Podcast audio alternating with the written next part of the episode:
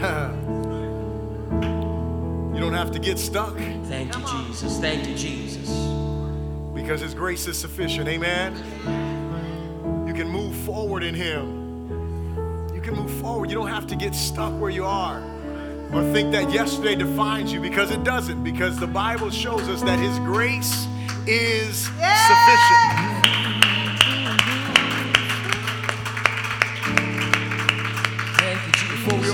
God, I just want to pray for us. Father God, right now, in the name of Jesus, as we sang that, Lord God, forward, Lord Jesus, I sense that in my heart for some of us in this place, Lord God. You're wanting us to move forward, my God.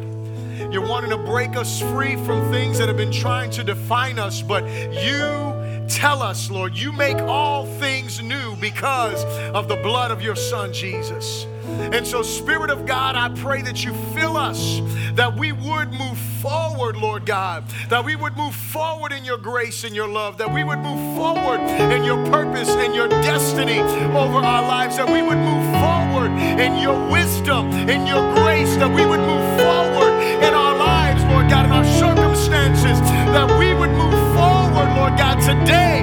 Let those things that try to bind the name of Jesus. Let those things that try to hold us back loose us in the name of Jesus. Now, my God, I pray now, Lord God, that in the soul of my brother and the soul of my sister, that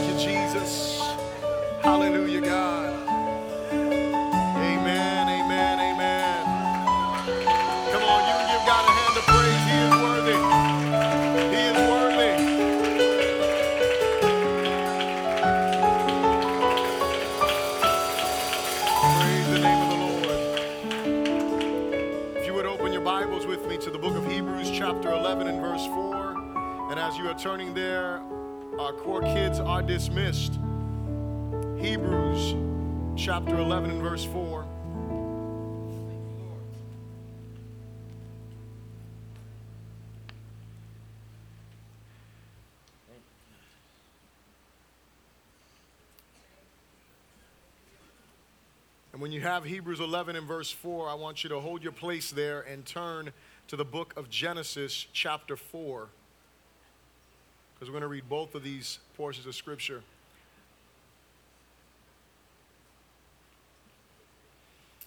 Hebrews 11 4 and Genesis chapter 4, verses 1 through 10. When you got it, say so. And it says, By faith, Abel offered to God a more excellent sacrifice than Cain, through which he obtained witness that he was righteous, God testifying of his gifts. And through it, he being dead still speaks. Now turn with me to Genesis chapter 4, verses 1 through 10. And it reads like this It says, Now Adam knew Eve, his wife, and she conceived and bore Cain, and said, I have acquired a man from the Lord. Then she bore again this time his brother Abel. Now Abel was a keeper of the sheep, his, but Cain was a tiller of the ground. And in the process of time, it came to pass that Cain brought an offering of the fruit of the ground to the Lord. Abel also brought of the firstborn of his flock and of their fat, and the Lord respected Abel and his offering. But he did not respect Cain and his offering. And Cain was very angry, and his countenance fell. So the Lord said to Cain, Why are you angry, and why has your countenance fallen? If you do well, will you not be accepted? If you do not do well, sin lies at the door, and its desire is for you, but you should rule over it. Now Cain talked with Abel, his brother. And it came to pass when they were in the field that Cain rose up against Abel his brother and killed him. And the Lord said to Cain, Where is Abel your brother? He said, I do not know. Am I my brother's keeper? And he said, This is God speaking, What have you done? The voice of your, blo- uh, of your brother's blood cries out to me from the ground. Lord, thank you so much for your gracious, gracious presence in this place. Thank you for loving us. Thank you for filling us and giving us the privilege to worship you, God. Lord, this morning we ask you that you would speak to our hearts, that you would give us ears to hear what you are saying to your church. And we ask you, Lord God, that you would be glorified in this time, Lord, that we would not just be hearers of your word, but that we would be doers of it. I pray, Lord Jesus, that you would help us to walk by faith in our worship. We pray this in Jesus' good name. And everyone said, You may be seated in the presence of the Lord.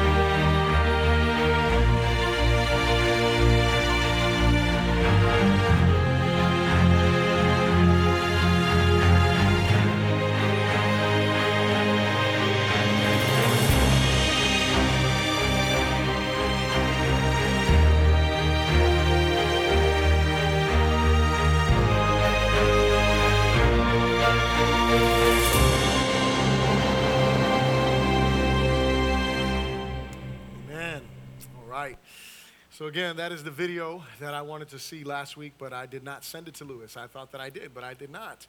And so it was a mistake on my part. But um, today is also the eighth day in our Bible reading challenge. How many y'all been following the challenge? Come on, let me see some hands there. I got a few people. The rest of y'all are in the flesh. So now, that we know that, I want, I want to make sure make this clear. This is a Bible reading challenge for the church. Are you hearing me? This is for us as a congregation to be able to be in the Word of God in the same scriptures together. Amen, somebody. And so we are in day eight today. And um, I'm not going to be doing a video, so that gives you a little bit of time to catch up on your reading because I know everybody next week when I ask that question, y'all are going to raise your hand and you're either going to be lying or you're going to be telling the truth. Amen right? So ultimately, I just really, I mean, seriously, you know, this is the first time that I've ever even called the church into this type of um, Bible reading plan. I usually just leave it up to you. You go ahead and read whatever you want, and I encourage you to read the Word of God um, every year to go through the scriptures. But this year, I just want to do something special for us. So I really challenge you, all jokes aside, to get into the Word. Um, we're reading three chapters a day, um, every day. I'm trying to make sure that I post videos discussing some portion of it. And so today is the eighth day of that. And so the chapters that, you're, uh, that you should be on is Genesis chapter 22 through 24. So I encourage you to get into those scriptures. My family and I will be reading those later on today. And so I encourage you to do the same thing. If you don't have an outline, raise your hand just really quick. If you don't have one, want to make sure that you get an outline. Um, just hold it up. The ushers will get it to you. We'll get you an outline. There you go. Keep it up. Keep it up. Very important that you have the outlines. We want to make sure that you follow along with me in the sermon in the beginning. And not only that, but we want to make sure that you take notes. Taking notes is important. And then also, we want to make sure that you are helping someone grow in their faith. And so, using these outlines will help you to do that because you're able to take notes, write down what you're learning, and help someone else grow in their faith. And as I, I try to remind you weekly, if you are not helping someone else grow in their faith, you're not growing in your faith. Are you here? Are you here? If you're, if you are not helping someone grow in their faith, you're not growing in your faith. If you're not helping someone come to maturity in Christ, then you're not going to be growing the way that God would have you to. And so I encourage you to consider that in this year. Who are you helping grow in their faith? And so in the outline, the first portion here, the first paragraph, we all worship something. We were created for worship. All of us worship. There's not a there's never a question, are you worshiping? The reality is that every one of us worships. We were created to worship. The scripture says that we are a chosen generation, we're a royal priesthood, we are a peculiar people. For what purpose? To look cute? No to proclaim the praises of our God. That's what we're supposed to be doing. And so we're worshipers. And I'll talk about um, um, John chapter 5 in a moment. But Jesus says that the Father is seeking worshipers to worship Him in spirit and in truth. And so ultimately, we all worship. And so if you look at this, the, the, the thing is, in our worship, that is where we experience joy and satisfaction. When I am in worship, when I worship the Lord, that is when I experience the greatest joy and the greatest satisfaction. Now, I will say this worship is not limited to the songs that we sing. Are you here? It's not, it's not limited to that. We, when we talk about worship, we're talking about a lifestyle of worship. We're talking about the life that we live. Worship is our acts of obedience unto the Lord. And when I say that, it is when I am living in obedience to God that I experience the greatest joy and satisfaction in my life. So the issue is, is the issue for us is not whether we worship or not. The issue is the object or objects of our worship and the objective of our worship. Those two things, keep those those in mind. It's the objects or the object that we worship, and it is the objective of our worship. See, here's the thing, second paragraph. It is equally possible to worship God with the wrong objective as it is to worship with to worship the wrong object. The same way that I can worship something or someone other than God is the same way that I can worship God with the wrong objective. It wouldn't be true worship, it wouldn't be pure worship, but I can do that. I can focus what I'm doing at God the same way that Cain did because what we realize is that just as Cain seemingly worshiped God, the story we just read in, um, in, in, Genesis chapter 4, and we'll go back there. What happens is Cain brings an offering unto God, and so does Abel. They both bring an offering that is seemingly directed towards God. It would seem to have the right objective, but the reality is when he murders his brother, it shows us that his objective was wrong. The object of his worship was correct. You know, he was worshiping, he was giving something to God, but the objective of his worship was incorrect. And so, last paragraph here, Jesus said in John chapter 5 that the Father is seeking worshipers to worship him in spirit and in truth. The Father is seeking something from us as people. And not often the Bible says that God is seeking anything, but He is seeking worshipers who will worship Him in spirit and in truth. And what I want you to realize is that the original chief worshiper, which is Satan, he was the archangel created with, he was, he was a minstrel all by himself. He was a whole music ministry all alone. I mean, this guy was, was made to worship God. He was made to lead the host of heaven in worship. That's what he, that's what he was created for. And what I want you to realize is that he aims at our worship. He wants wants to, he desires to, to dilute it and to distort it and ultimately to destroy it. That's what he wants to do. As the Father seeks worshipers, the enemy seeks to destroy worshipers. As the Father seeks worshipers, the enemy seeks to steal worshipers and get people who think they, they, they, have a diluted worship where they're worshiping with the wrong motives. They're worshiping in the wrong way. Or, or he, get, he get, get people to have a distortion in their worship. That is what the enemy wants to do here. And as I was reading through this and as I was meditating on this, I, I, I noticed something that is so important because the enemy wants to aim at all of us. But I want to tell you one group that the enemy wants to aim at in a huge way, and that is every man that is sitting in this place, every male that is sitting in this place. Understand something. When we think about worship, a lot of times we kind of sign off as men like worship is for women. Yeah, women sing, women clap their hands, women get emotional, but us men, you know, we don't get emotional, you know. We're stoic, we're strong, you know, and so we don't worship. But the reality is, I want you to know that there's a guy in the Bible by the name of David. And this guy by the name of David, he, he, he co authored the largest book in the Bible, the book of Psalms, which has 150 chapters in it. And, and, and what, what, we need to get here is that if you want to talk about a man's man, it was David. I mean, how many y'all in here have killed a bear or a lion? Any man in here that can boast that, like you killed a bear or a lion, and let, us take it, let, us take it down a notch, or let's take it up a notch. And he, he didn't have a bow and arrow. He didn't have some kind of weapon of mass destruction to do it with. He didn't have some dynamite. He had a sling. That's all he had, and a stone. And he and he slung and, and he and, and he slayed these these animals that. I mean, none of us. I mean, how many of y'all want to just jump into a ring with an with, with a lion right now? Nobody wants to do that. But this guy, and let's not forget about the nine foot giant that he killed as well. This is a man's man. This is a guy that is, if any, any of us in here would want to be like David, I'm just saying, I mean, I would love to boast that, hey, I killed a lion. I killed a bear. I killed a nine foot guy. I mean, I'm not saying I want to kill someone. I'm just saying, like, like I would want to boast that, right? Like I would want to be able to say that, and it, because this is a this is a guy. But you know what? Then you read it, you read it.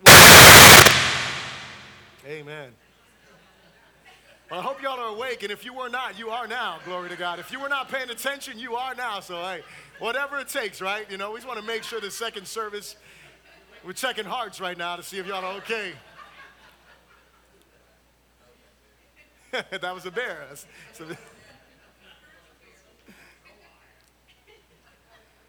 but what I want you to realize is that when David became king, not only was he this worshiper, but, or not only was he this warrior, but he was a worshiper as well.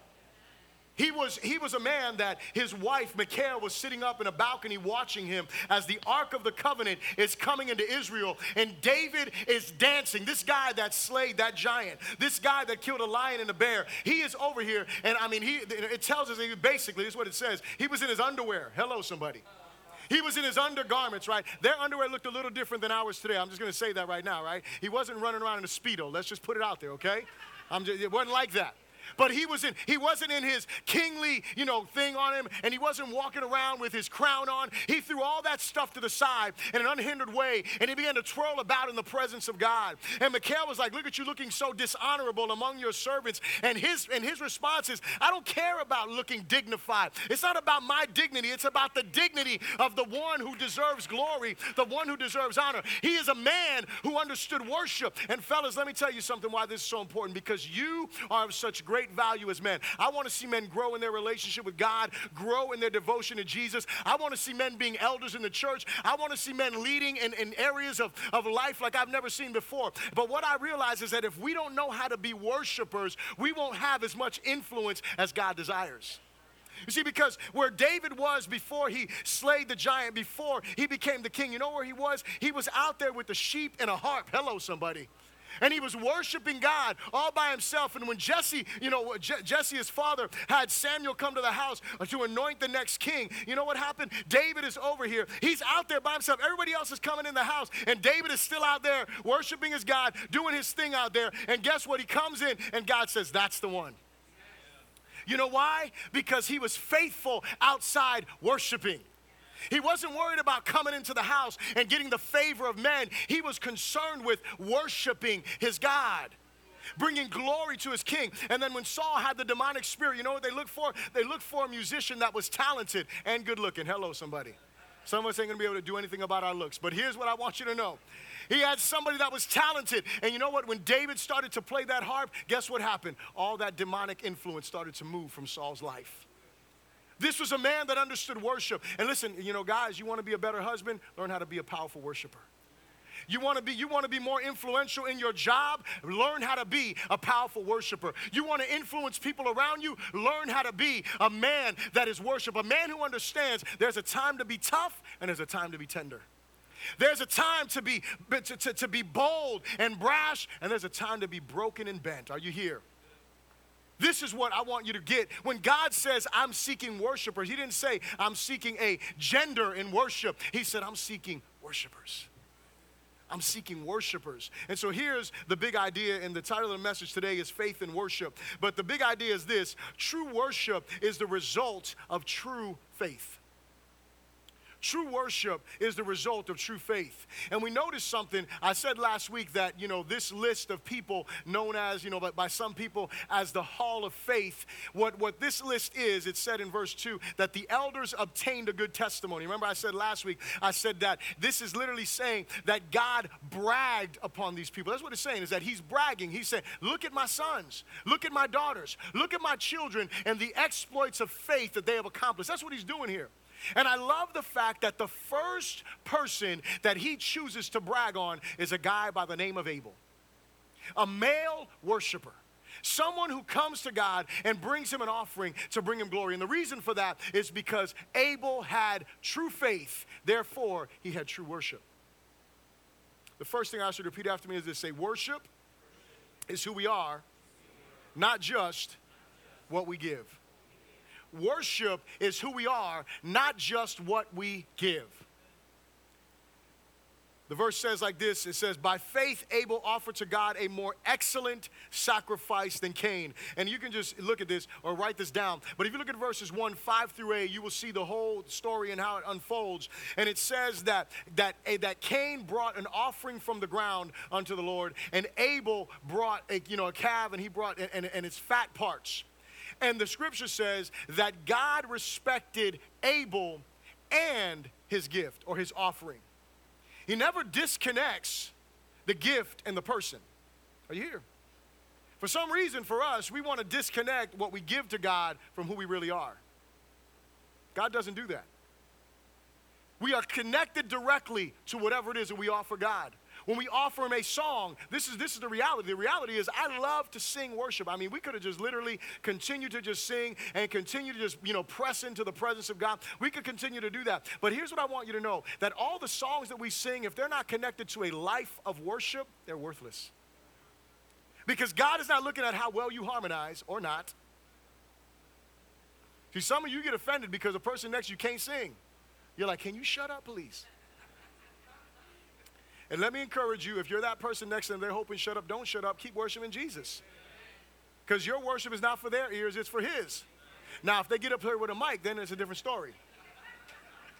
Then we got to have a different conversation, and you'd be like, Bishop, what's wrong with you, man? Like, you know use our gifts and our talents to glorify God and edify others. Hello, right? I'm just saying, right? If you can't if you can't do something, then you shouldn't be doing it. But we we are we you know we we look at worship and singing and we see it based on how talented someone is or how much ability someone has, and we seem to be encouraged or stirred by that more. And, and, and the reality is, God is not stirred by how well we harmonize. He's not stirred by how well we sing. He's not stirred by anything like that. He's stirred by the life song song that we offer Him.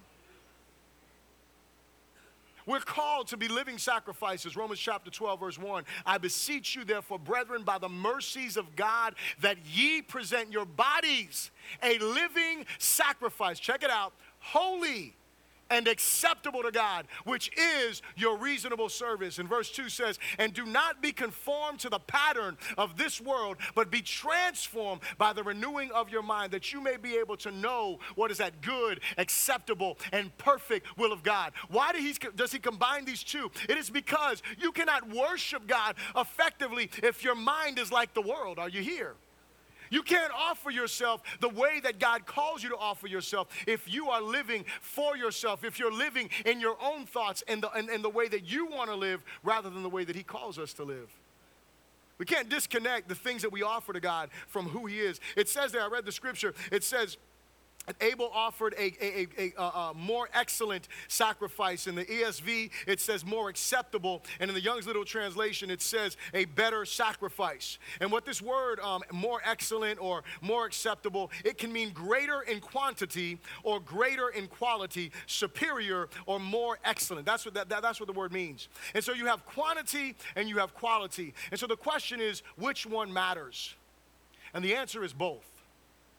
It's not one or the other, it's both. But here's what I want you to know the quantity of what you give God must be rooted in the quality of what you're giving Him.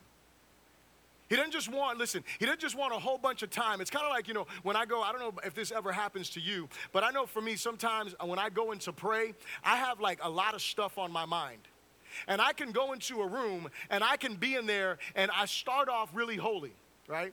I start off with great intentions because I want to come before God. I want to talk to the Lord. And I'm like, man, I feel it. And like two minutes into it, my mind starts to wander on all of these other things that are on my mind.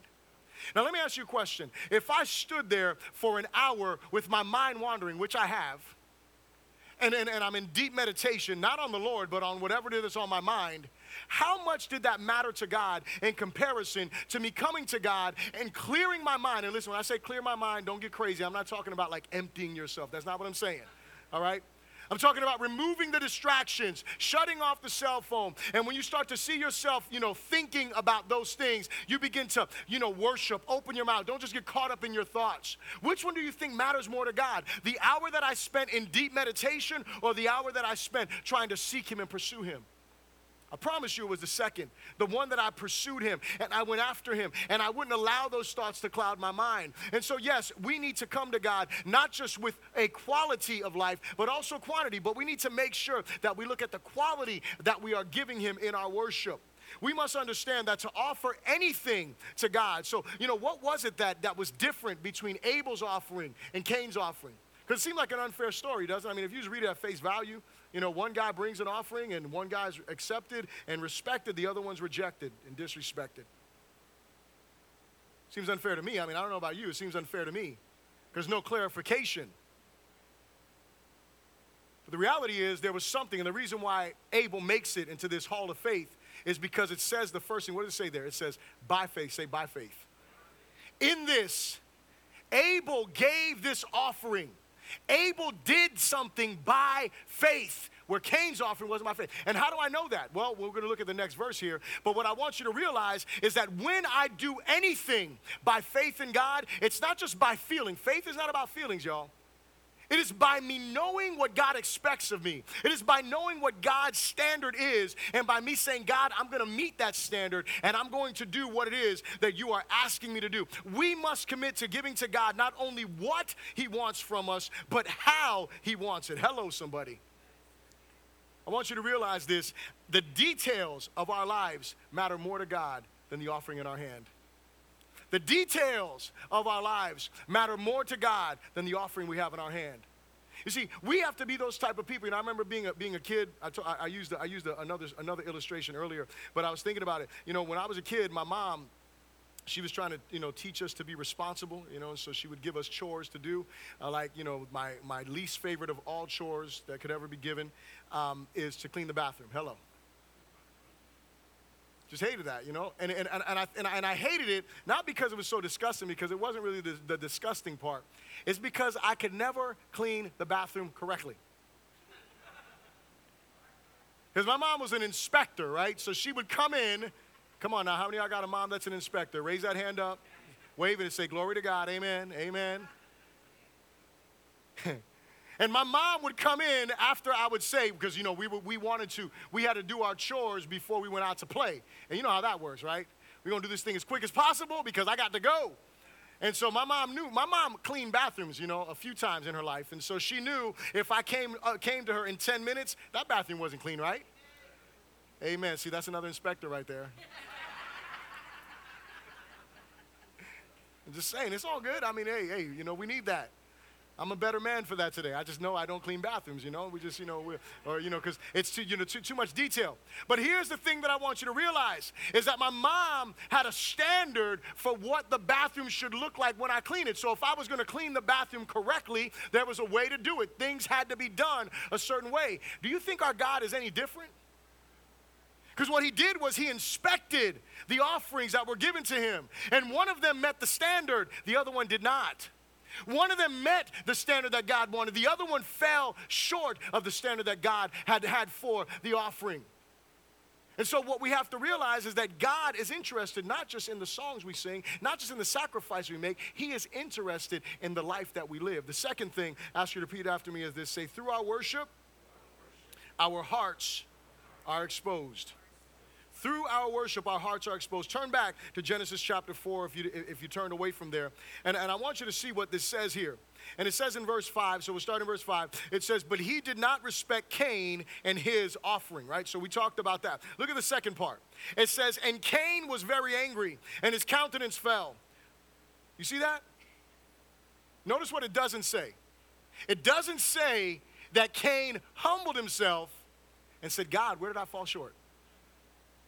What, it, it doesn't say Cain went to Abel and said, hey man, how did you get God's acceptance? What was different? It doesn't say that. It says what? It says he got angry and it says his face changed. That's what it says. Because worship does what? It exposes our heart. Number six, verse six there, it says, So the Lord said to Cain, Why are you angry? So the Lord is like, You ain't got no reason to be angry. That's why he's asking him this. Why are you angry? And why has your countenance fallen? Look at verse seven. It says, If you do well, say, If you do well. Listen, when God says to him, if you do well, he is saying to him, you know what to do, you need to do it. So apparently, somewhere between Genesis 3 and Genesis 4, God gave some instructions on what the standards were. That's the bottom line. We don't have those standards, but obviously they're there because you know God is just. Amen. He's not just going to say, you know what, I don't like George and um, I like, you know, Emily. So he's I'm kicking George out, I'm keeping Emily. That, that's not the way that God works. Not just arbitrarily doing something crazy like that. That's not the way that that happens. So he tells him, if you do well, he says, you, he says, will, will you not be accepted? He said, and if you do not do well, sin lies at the door, and its desire is for you, but you shall rule over. Remember, I said that the chief, wor- the, the, the chief worshiper, Satan, he, he aims at our worship. That's the sin that is laying at the door.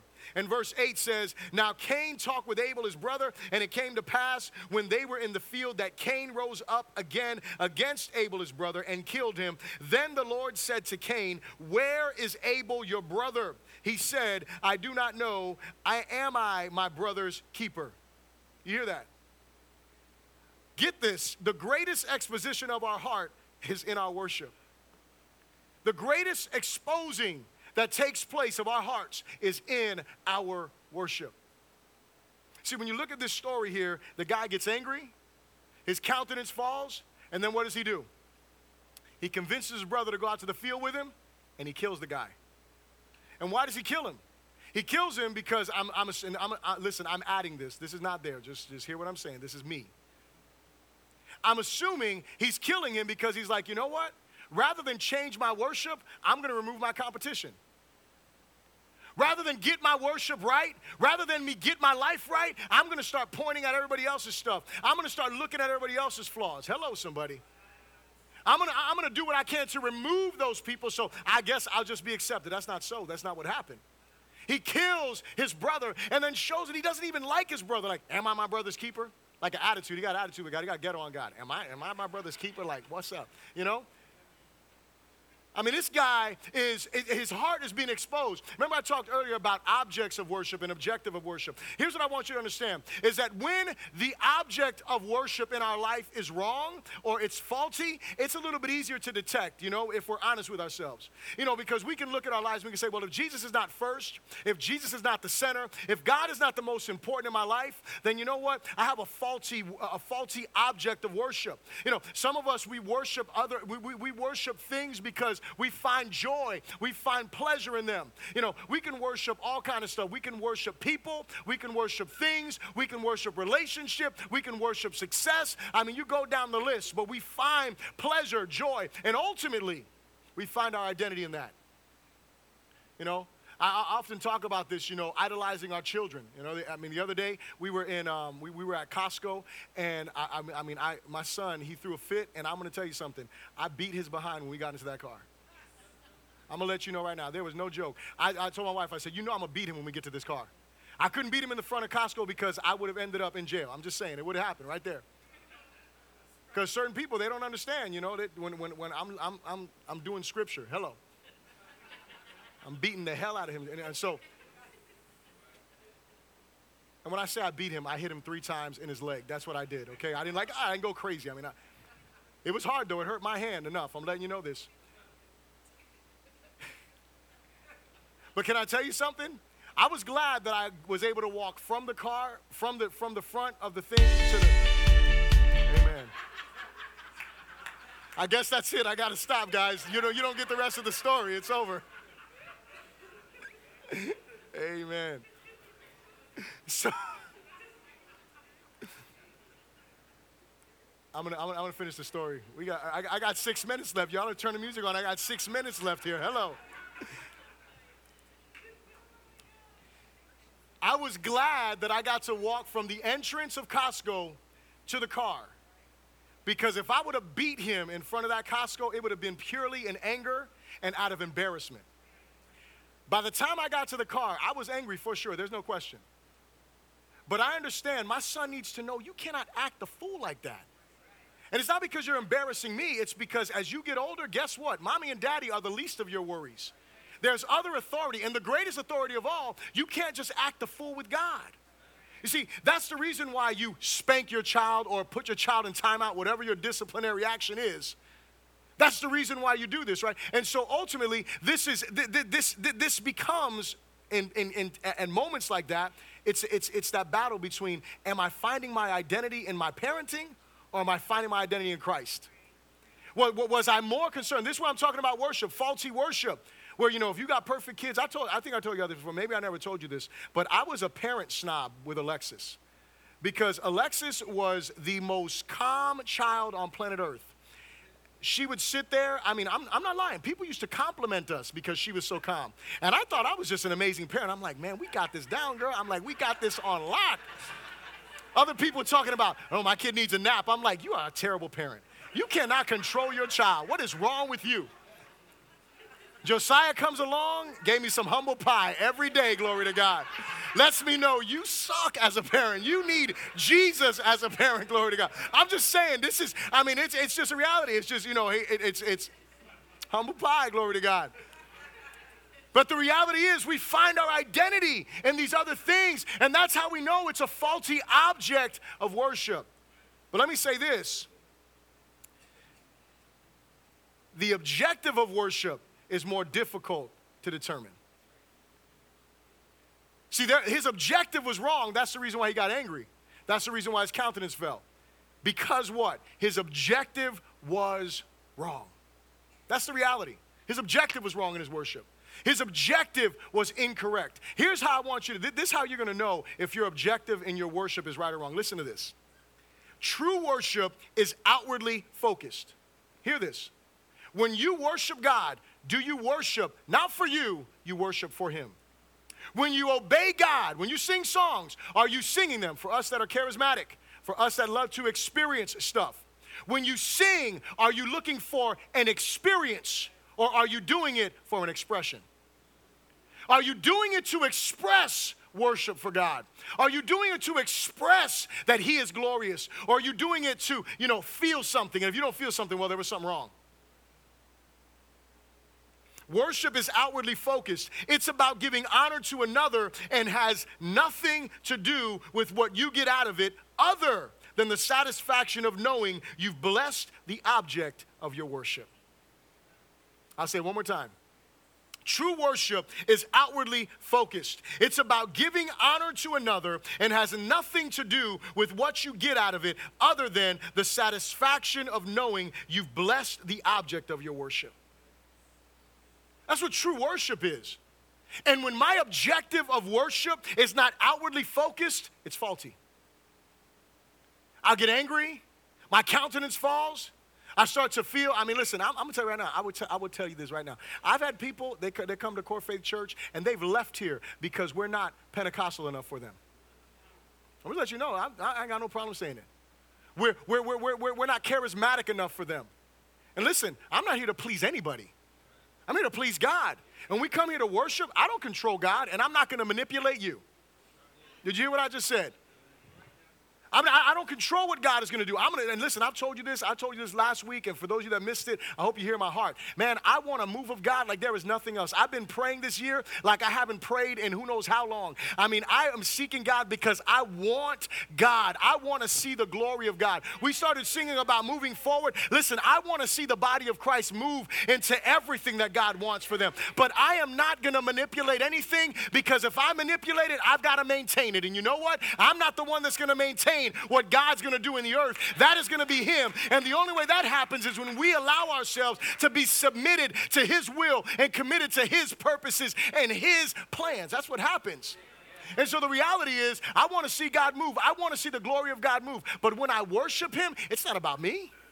When I worship Him, it's not about what I feel and hear. It's about Him. I love it. I use this, you know, Eric, you know, he said this the first time we were talking about worship, you know, he shared this with me that his idea, his vision, his heart for a Sunday morning is that, you know what, all week long, God has been blessing us. We've been praying to Him about what God can do for us. We've been asking God all of these things. But then we come to this point on Sunday where we can say, Daddy, sit on your throne.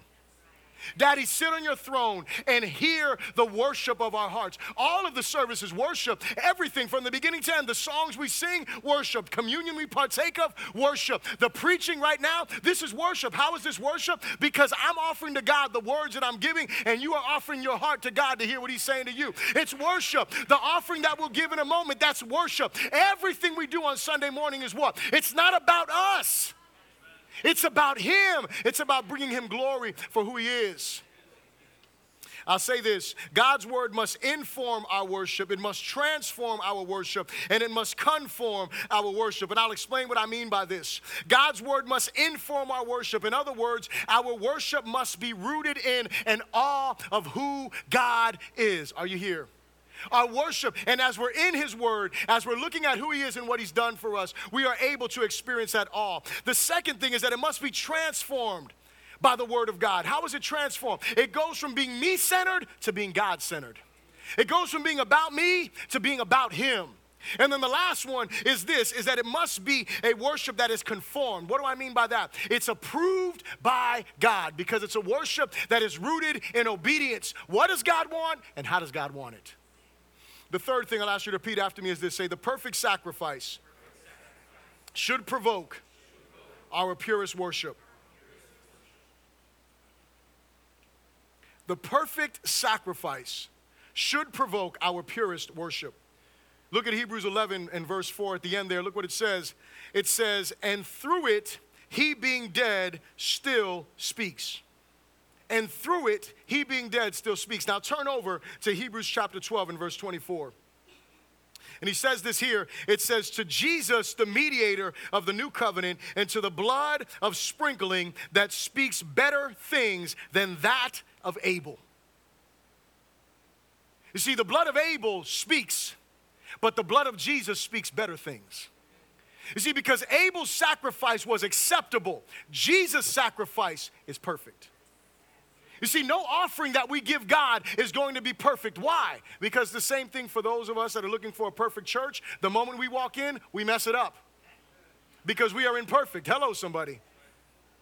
There's no such thing as a perfect church. It's just the bottom line. We are imperfect people worshiping a perfect God, being perfected by that God, but we will not arrive to the place of perfection until that day when everything is said and done and we are glorified in Him. Until that time, we will be imperfect vessels who are able to do what? Who are able to offer Him sacrifices that are pleasing and that are acceptable. That's a beautiful thing.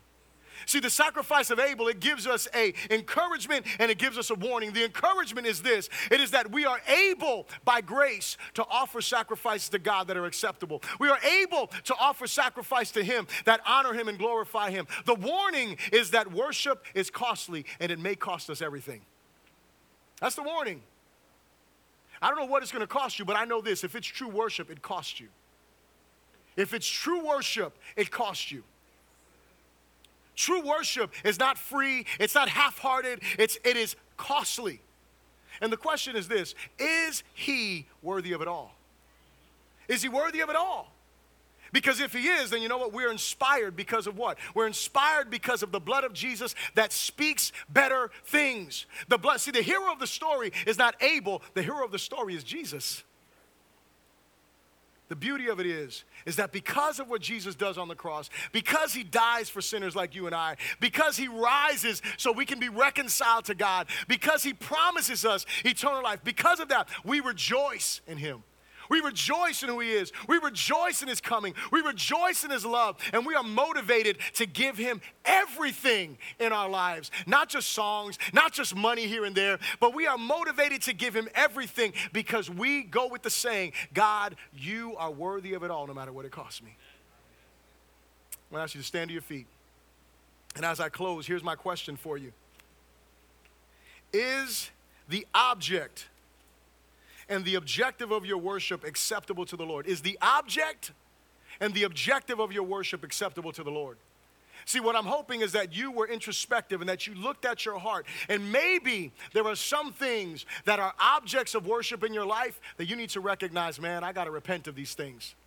These things are keeping me further from God instead of me bringing me closer to Him. Or maybe it's your objective in worship. Maybe you realize today, man, my worship is all about me. It's all about what I get from God. The reason I give is because He said He's gonna bless me. The reason why I obey is because I know if I obey, then He's gonna bless me. The reason why I sing is because I'm hoping that He'll touch me. You know, eh, we, we, we need to be honest with ourselves. And so if your worship is, you know, the objective of your worship is wrong, repent today. If the object of your worship is wrong, the idols that you have in your life, listen, we all battle against idols. One preacher said, Our hearts are idol making factories. God creates us to worship Him in all things. He creates us to worship Him with money. He creates us to worship Him in our relationship and our marriage. He creates us to worship Him in our relationship with our children. He creates us to worship Him in our work situation. I know you're like, how do we worship? We worship in all of these areas. When I honor my spouse, I'm worshiping Him. When I discipline my children, when I teach my children, when I love my children, I'm worshiping Him. Yeah, when you're giving that bow bow, that's worship. Hello. Don't be abusive. I'm just saying, like, don't be thinking every time, no, you know, we, we, we can get it wrong. But the truth is, when I obey the scriptures, I'm worshiping Him. But you know what happens to us? We worship money rather than worship God with it. We worship our relationships rather than worship God with them. We'll idolize work rather than worship Him with it. So the truth of the matter is, we have to ask God, man, where is it that my object of worship is misled? Let's bow our heads. I just want to sing this, this chorus. As we sang earlier, just sing this chorus together and then I'll pray for us at the end. And let God deal with your heart. Is He worthy of it all?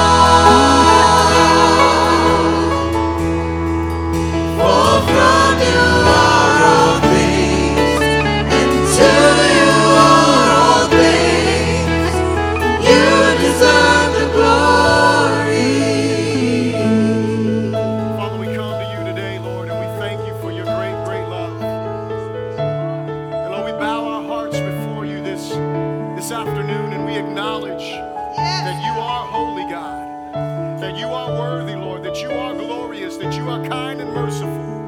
And Lord, we acknowledge that there is no God like our God. You are high and you are lifted up. And today, Lord, we submit to your spirit. And we ask you, Spirit of God, that you would search us, that you would remove from us, Lord God, those objects of worship, those idols in our hearts that we would not um, that we would not pacify them, but that we would repent of them, Lord God, that, that, that, that we would not try to deal with them, and, but God, that we would recognize them and that we would allow you to remove them from our lives. And God, I pray that our objective in worship would always be outward toward you, to honor you, to glorify you, for you are the great King.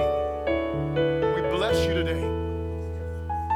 And I pray, Father God, that if there is anyone in this place that does not know you. I pray that they would repent of their sin. I pray that they would call upon you right now and ask you to save them and that they would be delivered now. I pray that they would call upon you and ask you to forgive them for their sin. I pray that they would call upon you and ask you to be Lord of their lives. And I pray, Lord God, that you would